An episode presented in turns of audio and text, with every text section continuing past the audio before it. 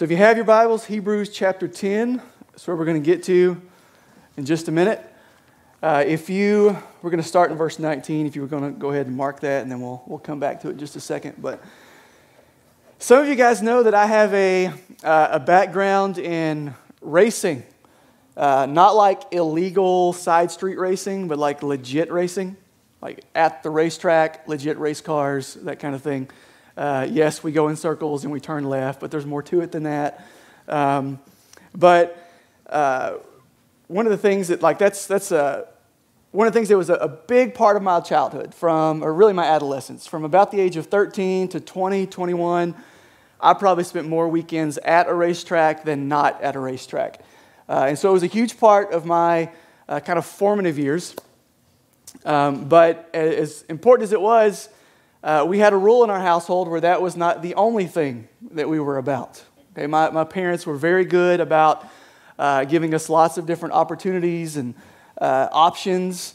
Uh, I, I, I, see sometimes now when parents live vicariously through their children in sports, and it like kind of breaks my heart a little bit because I love sports. I participated as much as I could, but uh, my parents were always really good about not forcing us into things. And so there was more to us uh, more to the Larkin family than just being a racing family.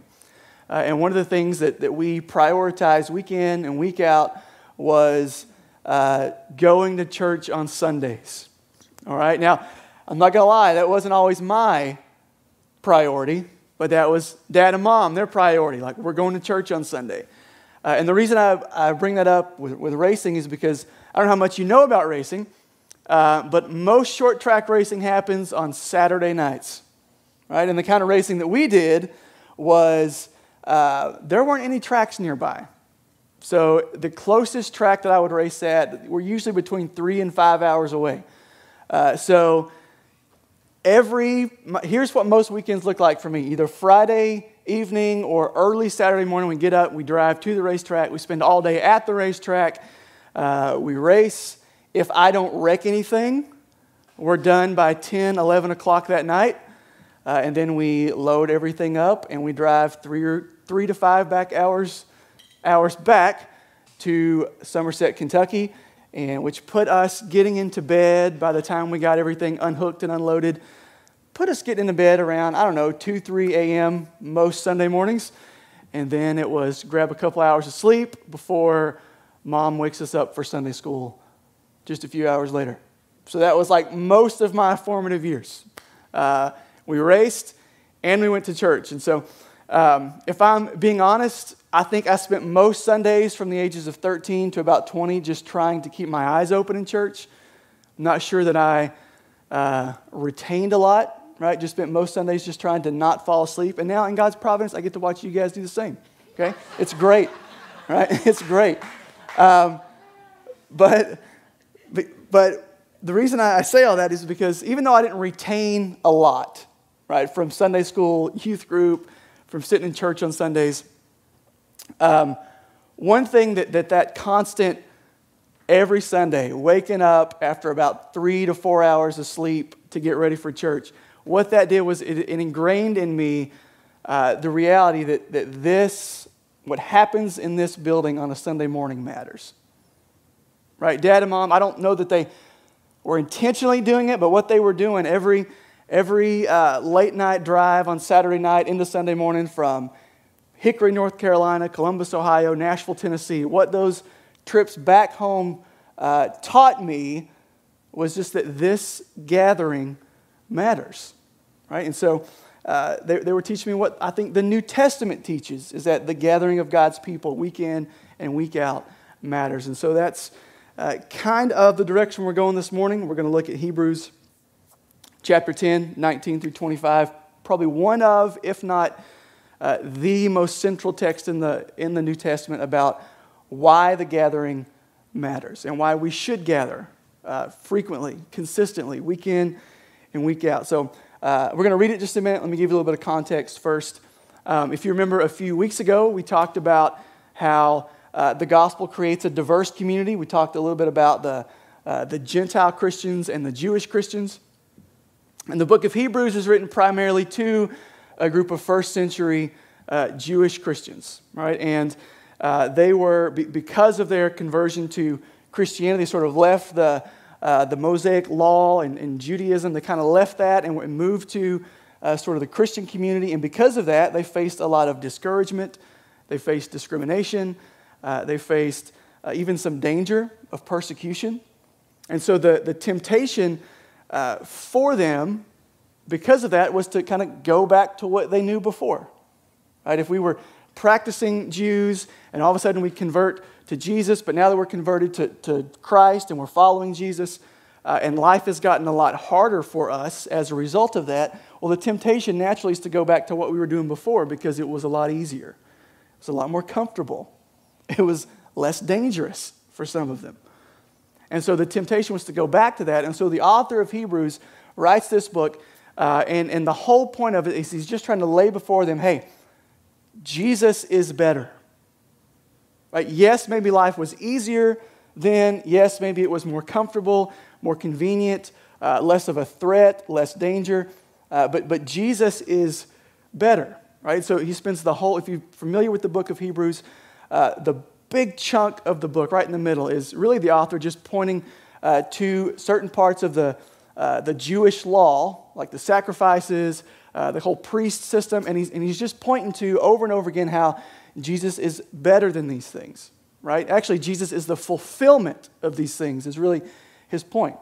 If you're familiar with the Old Testament, you know all the sacrifices that the people of uh, the people of Israel had to give in order to be in a right standing before God. And, uh, and not only that, but they'd have to offer those sacrifices through a priest who, who operated sort of on their behalf, interceded for them, um, between them and God. And so the book of Hebrews is, if you read it, you're going to hear a lot of the Old Testament language because the author is just saying, hey, all that stuff in the Old Testament, all the, the, the law, uh, all that just pointed to Jesus as the ultimate sacrifice for sin. Right? Jesus is the ultimate high priest who, who intercedes between God and his people. And so he's calling them, right? It's, he's just saying, hey, Jesus is better. Jesus is worthy of, your, of sacrifice, he's worthy of surrender, he's worthy of obedience, he's worthy of your worship, even if it's harder than it was back then. Jesus is still worth it. And so that's sort of the, the, the context of the book of Hebrews. Uh, and so let me, let me read verses 19 through 25, and then we'll talk about it a little bit. Starting in verse 19, chapter 10. It says, Therefore, brothers, since we have confidence to enter the holy places by the blood of Jesus, by the new and living way that he opened for us through the curtain, that is, through his flesh, and since we have a great priest over the house of God, let us draw near with a true heart and full assurance of faith, with our hearts sprinkled clean from an evil conscience and our bodies washed with pure water. And let us hold fast the confession of our hope without wavering, for he who promised is faithful. And let us consider how to stir up one another to love and good works, not neglecting to meet together, as is the habit of some but encouraging one another, and all the more as you see the day drawing near. Amen. So here's what I've here's what I've got this morning. All right, I've got straight from the text, sort of three. Uh, three encouragements, three exhortations, if I can use that word. I, I didn't make them up. They're, they're, clear, they're plain in the text. Maybe you even caught them when we were reading through. They all begin with let us, right? Let us, let us, let us. So we'll go through three of those. We'll get through the first two pretty quick, and then we'll spend most of our time in the third, all right? So the first one is this let us draw near to God. That's the author's first point. Let us draw near to God.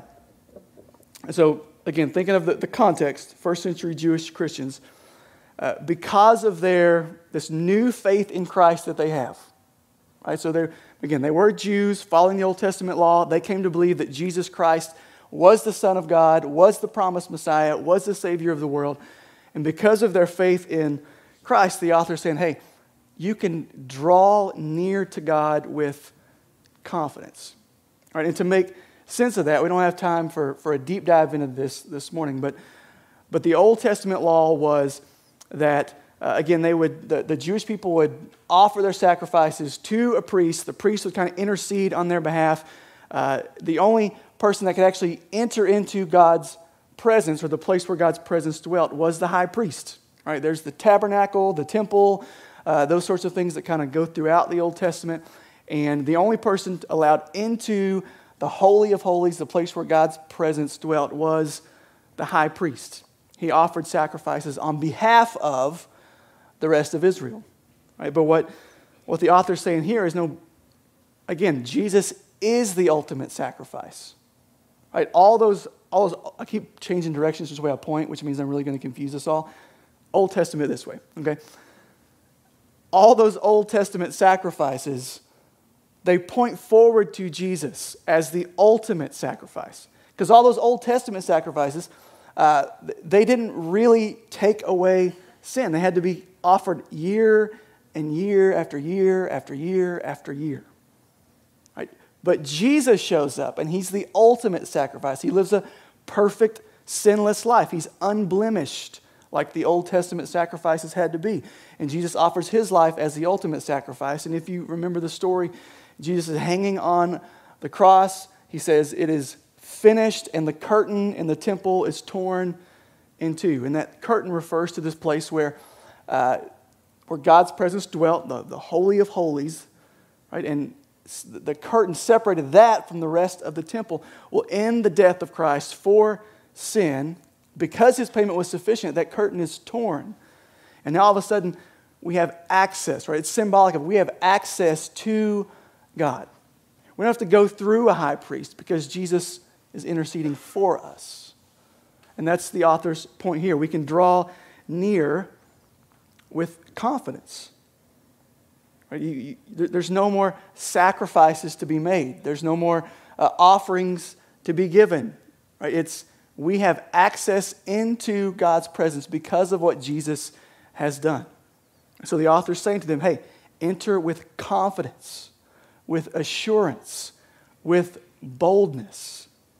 Right? You don't have to kind of offer your sacrifices and just kind of hope for the best and trust them to the priest and hope that things go well. No, Jesus was sacrificed once for all sins so you can come into his presence, come into God's presence with full assurance of faith, boldness, confidence. And so the author's point again, these people are tempted to go back to their former way of living. His point to them is saying, hey, you've got unfettered access to God. Why would you go back to what you came from?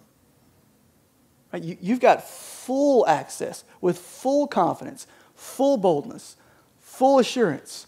Don't go back to where you were. This is what you've been given. Right? Let us draw near to God. Right? But that's not his only plea to them. Look at verse 23. It says, Let us hold fast the confession of our hope without wavering, for he who promised is faithful. Right? So the second sort of exhortation to these people is to let, let us hold fast with hope. Right? Remember the, the context. First century Jewish Christians that are facing discrimination, uh, discouragement at best, or, or, or danger of persecution at worst because of their conversion to Christianity. Right, so you can imagine why they're becoming a little disillusioned with this faith of theirs, right? Is it, is it really worth the discrimination? Is it worth the discouragement? Is it worth the danger? Right? They're asking themselves these questions, and you can understand that. Right? And the author again comes in, and his resounding answer to those types of questions is yes, it's worth it.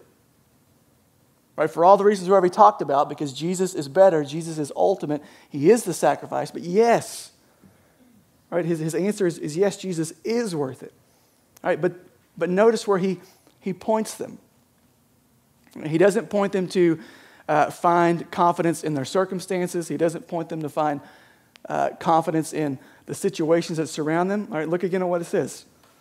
It says, Let us hold fast to the confession of our hope without wavering, for he who promised is faithful.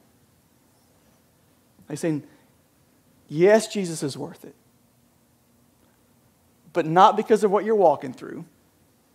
Right? There's no promise. He doesn't promise them that things are going to get any easier. Right? It, in fact, it might get worse before it gets easier. Actually, it, it might not get better at all. Right? He doesn't promise them any of that. But what he does say is that, that he who promised, he who called them, he who saved them, is faithful. So that regardless of what situations and circumstances look like, regardless of the discouragement you face, regardless of the discrimination you face, regardless of the danger, the persecution you might face, he who promised is faithful. He has not abandoned you, is the point. Right? He has not overlooked you. He is not unaware of what you are walking through. In fact, he's endured much worse himself. He understands. He knows what you're, you're going through, and he will not forsake you. And so the, the author's message to this people is this hey, don't give up. Right? Don't go back to what is familiar just because of what you're facing now. Right? Don't go back to what was easier, what was more comfortable, just because it's just because it was easier, more comfortable. Right? Hang in there. Hold fast, because he who promised, he who called you, he who saved you is faithful. And here's where I want to spend the bulk of our time, right? Because it's easy to, to say that. Right? It's easy to say, hang in there with confidence, with assurance, right? Hold fast, regardless of what you're facing, right? Stick, stick with it. It's easy to say that. It's a lot harder when you're walking through the midst of it, right? And so the author knows that. And so his third, uh, his third sort of exhortation is, is, is this let us help one another. Right? Let us help one another. If you're going to hold fast in circumstances that are less than desirable, right? If you're going to hold fast and not turn back to what you once knew, right? The, the author knows, like, hey, you're going to need some help. You're going to need some encouragement. Right? You're, you're going to need some support. And so that gets us to that, that third exhortation there. Let us help one another. Let's read verses 24 and 25 again. He says, And let us consider how to stir up one another to love and good works, not neglecting to meet together, as is the habit of some, but encouraging one another, and all the more as you see the day drawing near. Uh, so, so I don't know if you, you noticed when we read through all this the first time. This, these few verses, right, verses 19 through 25, are jam packed with plural pronouns right? We, us, our. Right? Even these three kind of points this morning that, that come right out of the text, they're all plural, right? Let us draw near. Let us hold fast. Let us consider how to stir up one another towards love and good works. Right? And, and sort of implied in all of that is that uh, if these first century Jewish Christians are going to uh, consistently draw near in worship, if they're going to hold fast in the midst of difficult circumstances, um, they're not going to be able to do it alone. Right? They're going to need some help. Right? They're, they're going to have to do it together, which is the point of this, this sort of third exhortation, right? Faced, faced with the temptation of going back to their previous way of life, right? What they needed was to be a part of a community that was going to uh, stir them up to love and good works. Right? When it was easy to say, like, you know what? Life was easier back here. Let's go back this way. The author's saying, like, no, no, no, no, no. You need the community around you to say, hey, we're not going back there. We're going this way. Right? What they needed was to be a part of a community that was committed to encouraging them in the face of difficult circumstances and, and situations. But if they're going to do that, right, it, it required that they actually meet together. Right? It, it required some relational presence that you don't get unless you're together at the same place at the same time, looking at one another in, in the eye. Right? To, to stir one another up towards good works, to encourage one another, to build one another up, to edify one another, to strengthen one another. Like that only happens when you are together. Right? And, and evidently, some of their peers had, had already kind of pulled back from that community. Right? That's what the text says. He says, Let us uh, not neglect to meet together, as is the habit of some. Evidently, some had already decided, you know what? Maybe if we just kind of took a step back from this community, right, so that, so that everyone didn't see that we were a part of this new movement following Jesus, maybe things would get a little easier if we just kind of retreated a little bit. Let's keep our distance. Maybe things will be a little easier for us. And one of the things that I think is interesting is if you go on and read further into chapter 10, what, where the author goes to next is begins to warn and talk about those who, uh, who really just sort of abandon and reject the faith altogether. So I, I don't think it's a coincidence that the author says, hey, don't neglect to meet together. And then just a few verses later, he's warning of the dangers of just rejecting the faith altogether. In other words, it's not unreasonable to think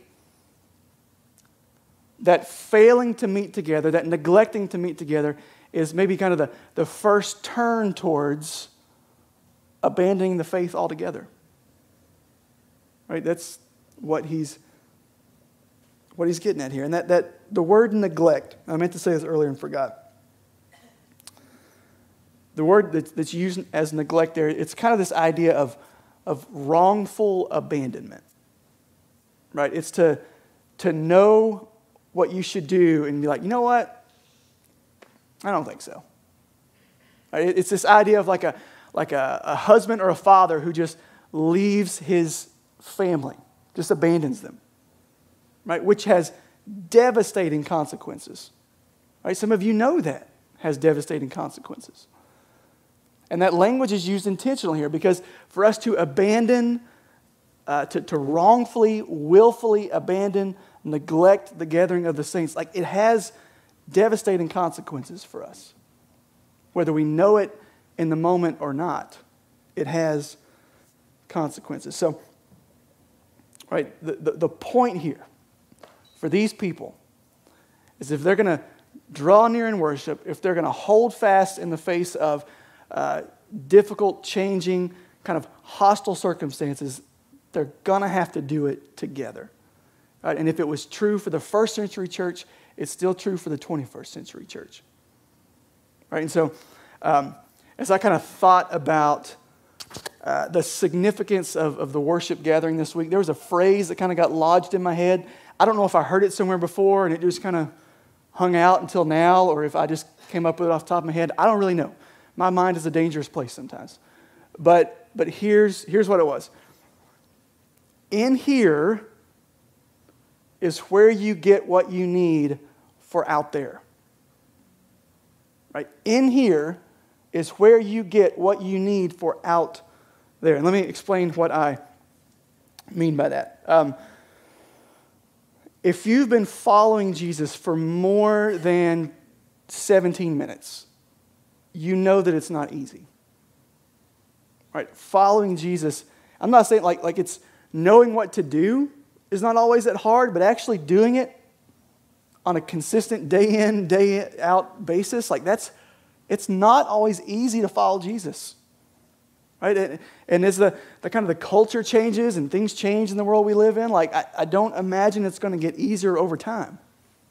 Right? I, I think the days of cultural Christianity are kind of they're gone. Now, I don't think that's a bad thing necessarily. We could have that conversation another time.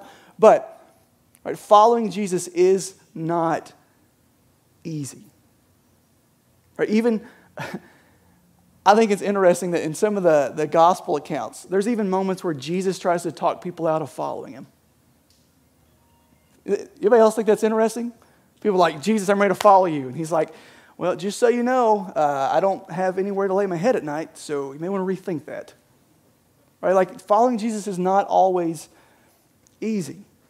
And so there are always, uh, there are always challenges, there are always struggles, there are always temptations. Right? Those are very real things. And so, the, the, one of the reasons that this gathering is so important and should be a central part of our lives is that this is God's appointed means, one of God's appointed means, but I would say one of the primary God appointed means for you to be strengthened, encouraged, equipped, edified, supported, and then sent back out into the world. Right? That's part of what this gathering is. And so, to say it again, in here is where you get what you need for out there. Right? So let me give you some, some examples of what I mean by that.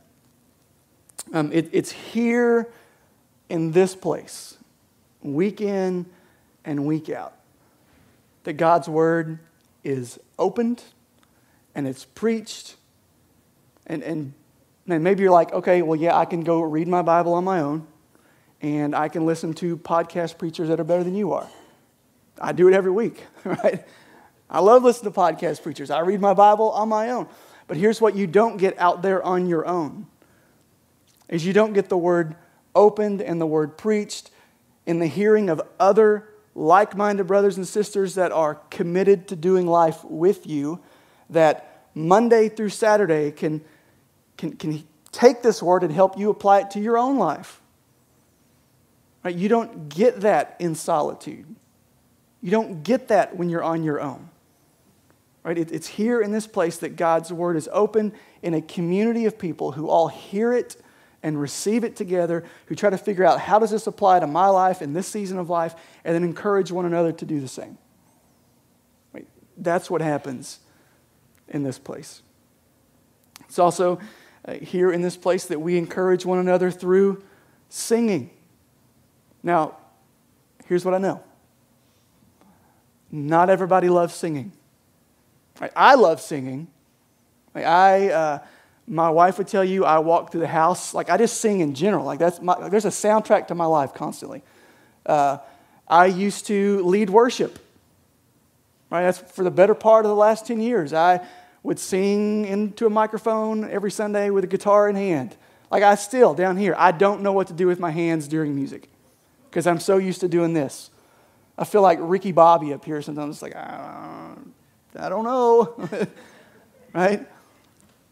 So I, I get it, right? Some of us love to sing, some of us could do without it. Maybe some of us like to sing, you just don't like the songs that we sing here. Okay? Just hang with us. Okay? But here's, here's what I know is that regardless of what you think about music, there's something special that happens when people sing together, especially when we sing praises to God together. Right? And, and here's what's even like secular sociological research confirms this. I, am a nerd, I read books. I read a book uh, a couple months ago that was, uh, it, it's not, not a Christian book, actually written by a couple guys that are con- committed atheists. But one of the things that they said in this book was that there is objective research that says when people get together and sing together, that it, it does something in the midst of those people where they cooperate more and they are uh, stronger in their relationships because of it. And, and it's almost like the omniscient creator of the universe knew what he was doing when he told us to sing, right? So it's, it's through the preaching of the word that we are encouraged and strengthened and built up. It's through uh, singing the word of God and, and the truth of the word of God with one another that we're strengthened and encouraged and built up. But it's also, there, there's, there's still some more. Okay, because listen, I wholeheartedly believe that the preaching of the Bible is central to the gathering of the church. And I wholeheartedly believe that the church should sing whenever we gather together. But let me tell you what else I believe is that some of the best ministry, some of the best encouragement, some of the best uh, building one another up that will happen among us doesn't happen from this platform. It happens through the relationships that we have with one another in this room. Right? That's, that's what I, let me give you some, some examples. Here's what some encouragement looks like in, in, in these relationships. And these are just a few ideas. Right? It, it's greeting one another every Sunday when you walk in this building. Right? Maybe that doesn't seem like a big deal to you, but I can tell you, man, some people, with what they face during the week, to show up here on a Sunday morning to a warm greeting for someone, I mean, you could, you could make someone's week by something as simple as that. Right? That's one way we encourage each other. We encourage one another through uh, checking in on one another in, in conversations that happen before service and after service. To be clear, it's usually more after service here because you guys roll in on two wheels at about 1028. Okay? Right? But the conversations that happen after service, so we just encourage one another. Right? I, have got a, a, a, guy that's asked me a couple times here recently, uh, and it catches me off guard every time. Like, I don't know what to do with it. He's like, hey, how are you? I'm like, no, I'm good. No, I mean, like, like really, how are you? I don't know.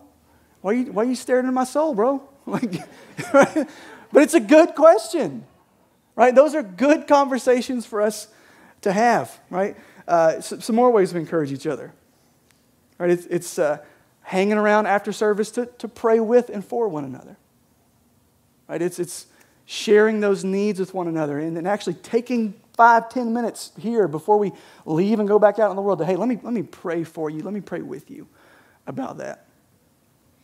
Right? It looks like sharing uh, stories and, and, and personal experiences about how the Lord has been faithful to us, how the Lord has sustained us, how the Lord has helped us. Sharing those with other people that are walking through similar things. Right? That's a way that we encourage one another. Right? It looks like uh, giving generously to help others who are, are going through a, a difficult time or a difficult season. Right? It looks like uh, even, even outside of these walls, it looks like uh, these relationships continuing over coffee or over lunch or maybe at your dining room table, right? Where we just can continue to encourage one another, lift one another up, build up one another, support one another, pray for one another, uh, even, even outside of these walls. And, and here's what encourages me as your pastor all of these examples that I just gave, they were so easy to give because I see them happening. Right? That's what encourages me. Right? All these things, here's what I know. They're already happening among us. So my encouragement to, to you is that we would just continue all the more. Right? All the more give ourselves to these things. And in fact, that's what the, the author of Hebrews tells them to do in verse 25, right? He says, Encourage one another, and all the more as you see the day drawing near. In other words, keep at it.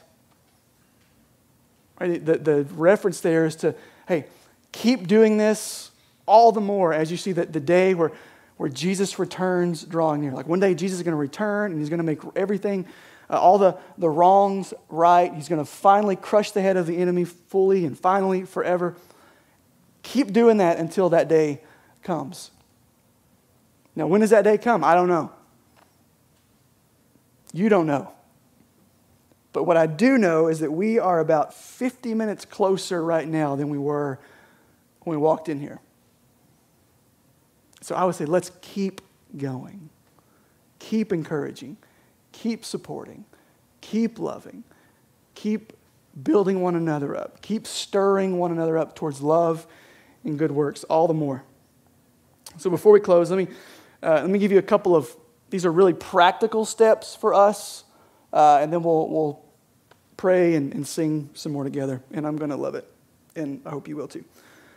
Uh, so we spent the last three weeks sort of talking about this idea of uh, community, right? This community of faith, this uh, church family. And so I've got sort of three sort of, I want you to consider what might your next step be involved with this community, right? The, the first step, uh, maybe your, your, your next step is the first step of just right, trusting in Jesus, becoming a part of this community through faith.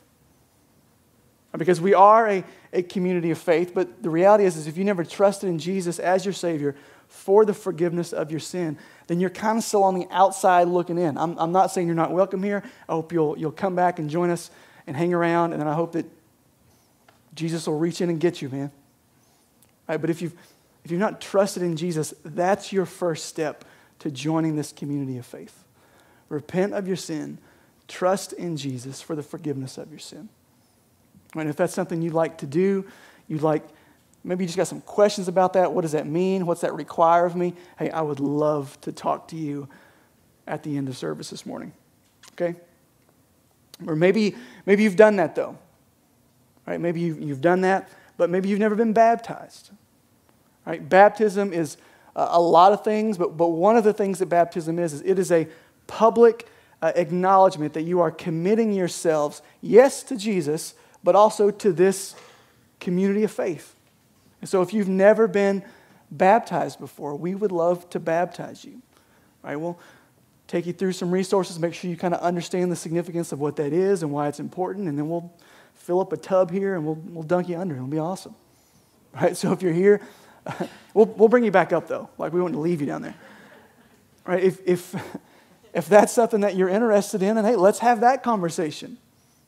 That's just, again, another way that you sort of publicly affirm, like, hey, I'm a part of this community. Right? And then here's maybe you, you've done both of those, right? Whether it was here at this church or at another church. Uh, here's, here's the third.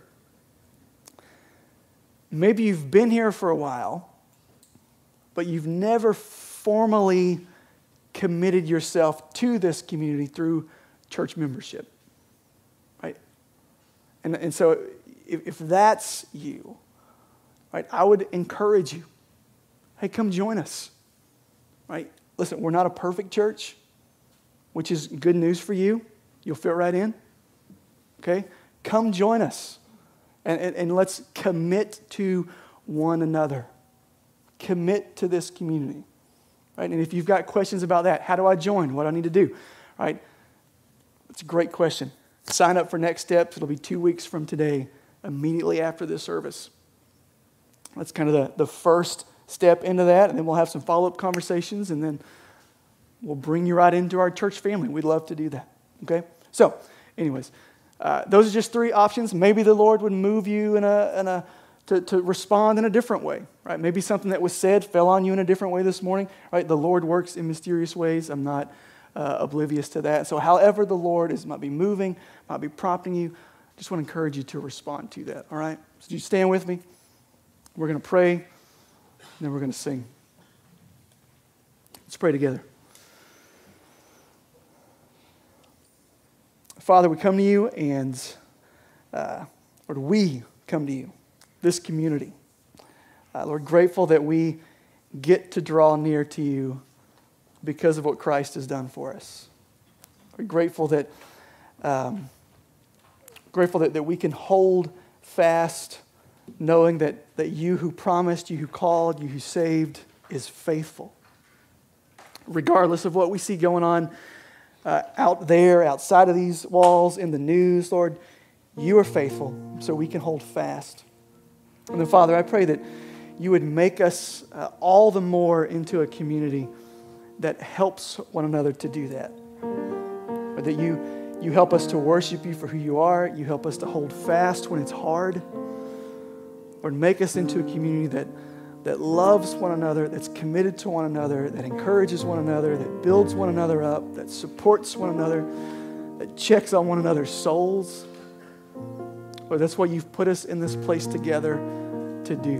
And so I, I pray that you would do that. I pray that your spirit would, would guide these men, these women to respond as you would have them to respond, whether it's to trust in you for the first time, maybe to to consider taking the step of obedience in baptism. Maybe it's taking an extra step and, and committing themselves to this church family um, in, a, in a formal way. Whatever it looks like, maybe it's something completely different. Just pray that your spirit would prompt us or that we would um, be obedient to your promptings. But we love you, we praise you, and we ask this in Jesus' name.